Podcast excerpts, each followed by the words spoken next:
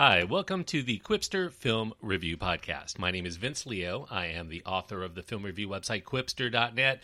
I invite you to check out over 4,000 of my written reviews. You can read there anytime. Qwipster.net is where to go. Q W I P S T E R. Net. While you're there, I do encourage you to check out my other podcast. It's very similar to this one, except with a lot more history and trivia thrown in. It is called Around the World in 80s movies. Just search for the link when you go to my site. That's at qwipster.net.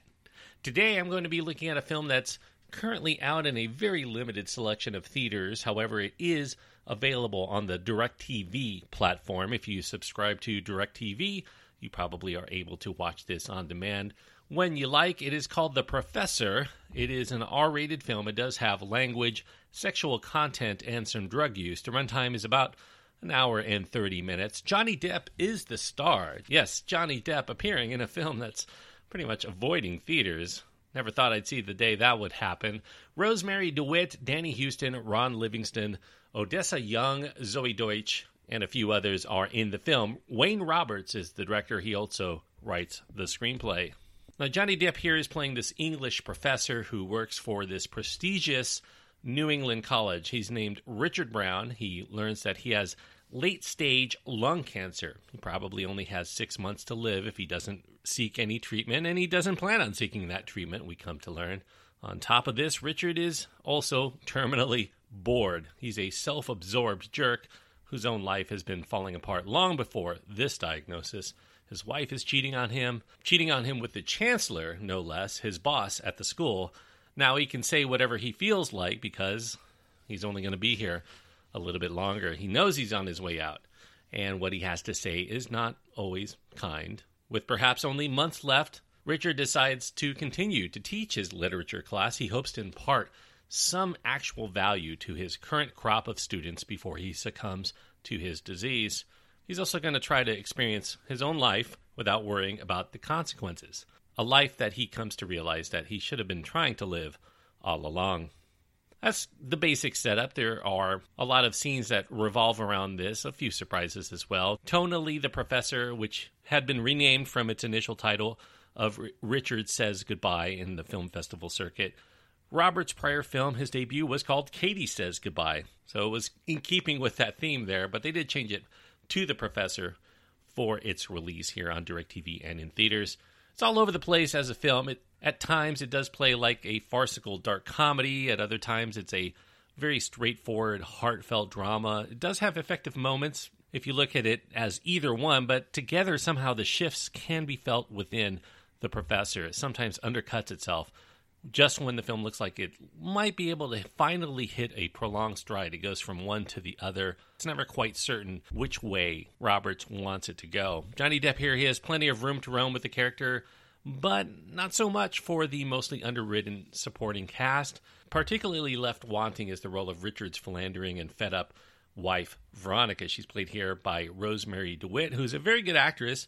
She valiantly tries to act like Veronica's a lived in and sympathetic human being, but the screenplay really doesn't give her much to do other than to look adoringly or angrily at Richard as he gets to grandstand his position in life at seemingly every turn. Johnny Depp here is certainly committed to the role. He gives the part his all. But throughout his career, Depp has always been an excellent character actor. But if you think about his roles that stand out, he's kind of a tougher sell in trying to act like a normal human being in roles. Here he's given a more grounded human character to inhabit, but he still plays this role with his character tendencies a little bit like Jack Sparrow if you dialed it down about 70%, kind of in that range. Still a little bit more caricature than character. Now, the real problem with the professor is connecting to this character study. Many viewers are going to find themselves unable to feel any form of actual connection with Richard and his plight beyond anything that we might feel for, say, a complete stranger who's going through this process. We have 90 minutes of observing who he is and where he stands as he faces the daunting precipice of dying alone. But by the end, we wonder exactly who he is and what really is making him tick and what really to make of the whole movie in general. We wonder if the theme of making sure that we live life the way that we want to has come through through this film. Even though the narrative alludes to that on several occasions, it just seems to be not quite connecting full on. You know, other questions abound. Would Richard be who he is had he lived carefreely like he is now? Would he have ever had a wife? Would the daughter he loves so much even exist?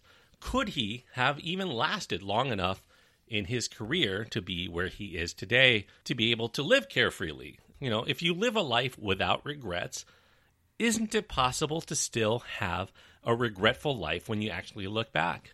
These are questions I think that you should ponder beyond the film, but they're not addressed properly, I think, within the course of the narrative that seeks to inspire beyond its main character, and yet it can't seem to be much more than a collection of his particular follies and foibles. So, in the end, the professor plays a lot like the embodiment of my own college professors. They were learned, sometimes able to fascinate, yet they were also unapproachable and full of unappealing self importance. So it's a close call, but I can't quite recommend it. I'm going to give it two and a half stars out of four. Two and a half stars on my scale means that I do think it had the tools, it had the talent to be a worthwhile film for most people, and yet it just falls short here. Certainly, people who like Johnny Depp will probably get more mileage out of it. I know that given his personal life that's been in the news of late, maybe he's turned off a lot of people to his movies, and maybe they're not even going to give this one a chance. I like his performance in this movie, but I do think that the movie is not really playing to his particular strengths, and I don't think that he's able to overcome some of the problems that I feel are there within the narrative to make it a worthwhile film for most people. So, two and a half stars out of four is the best I can give The Professor. Thanks everyone for listening. I hope that you enjoyed this review. If you do end up seeing The Professor and you have your own thoughts, you can find my contact information on my website. Let me know what you think. That's at qwipster.net. Q W I P S T E R.net. Until you hear from me again, thanks everyone for listening, and please enjoy your time anytime you get to go to the movies, even if you're kicking back watching your satellite dish at home.